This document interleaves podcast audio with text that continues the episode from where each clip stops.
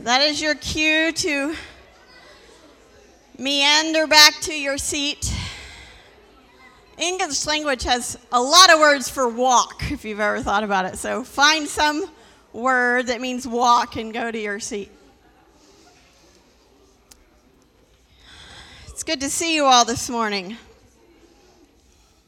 So, in our small groups over the next couple of weeks, actually, yeah, I guess it's a couple of weeks, we're going to be studying about Jesus revealed as our healer. And uh, that's a great thing. I'm loving these series we're in right now. Um, but before we talk about Jesus as our healer, I want to deal with an elephant in the room. And um, he's been there ever since Job's friends came and gave him comfort. So um, I need your cooperation, though. If you could please stand up if you believe that Jesus is a healer. If you believe Jesus heals, makes whole, completes us, stand up. You're, thank you. Um, you may be seated, but don't get too comfortable because. Okay, next question. Please stand up if you have any kind of problem in your body. That could be asthma, anxiety, allergies, acne, cancer, the common cold, night sweats, migraines, depression, eyeglasses, phobias, anything. All right? Ah, there we go. We, we got there. Um, acute, chronic, fatal, major, minor. I have a bunch of these. I'm definitely standing. I have thyroid problems. I have migraines. I have back problems. I have hot flashes. My feet hurt. I get hormonal. Okay, so I'm with you there.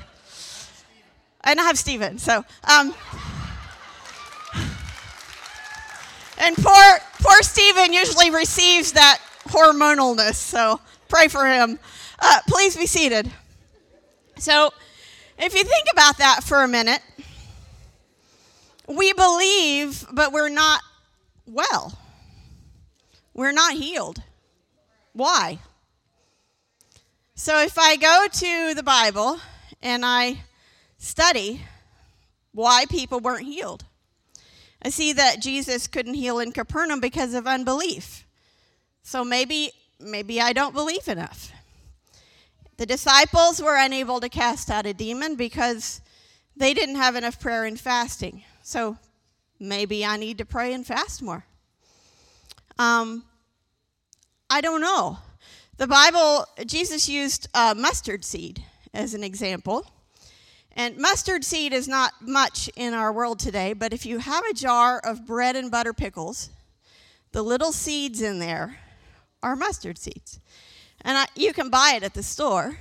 It's I didn't count them, but there's prob I thought about having a little game where we try to guess how many mustard seeds there are, but I didn't want to count them all to find the right answer. So um, there's probably a couple of thousand mustard seeds in here, I would estimate. There's a lot. They're tiny. So Jesus just looked around and found something tiny that everybody would understand, and we don't have it today, but he said, If you have faith, even as small as a mustard seed, you would say to this mountain, Move from here to there, and it would move. Nothing would be impossible. So, faith the size of a mustard seed moves mountains around. I'll give this to my dad and or put it on the greeter stand, and you guys can take a mustard seed on your way out. But the way the Bible says, if, we read it this way, is if I have a health issue and I have faith, even a tiny bit of faith, I get healing, but I'm not healed. So my brain, being the scientific mathematical brain that it's taught to be, says if I have a health issue and no healing, that means I have no faith, not even a tiny, tiny bit. So the dump truck comes up and dumps on me that I don't have enough faith. I get condemnation, I get depression, accusation, all these just dumping on me that if I don't have a healing, it means I don't have any faith at all. But let's flip it. Maybe we're looking at it wrong. Faith shows the reality of what we hope for, it's the evidence of things we cannot see. So faith is the substance, it's the evidence. In spite of having no evidence of healing, I can believe that no healing, no evidence, plus believing anyway, that is faith.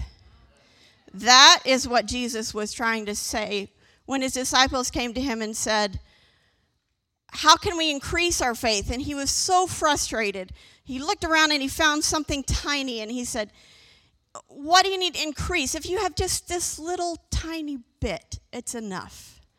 So, why am I not healed? I don't know. Why are you not healed? I don't know because Jesus is our healer, and we know that. So, why doesn't He heal me? And why doesn't He heal you? Well, it's a broken world, and we have to trust Him. And that trust is the very essence, the very definition of faith. Ephesians 3:20 says, "Now all glory to God who is able through his mighty power to work within us to accomplish infinitely more than we might ask or think." I believe that He is able. In spite of Him not healing me, in spite of Him not healing you, He is able. And that, my friend, is faith. So if you believe that Jesus is a healer, please stand up. And that's just a thought.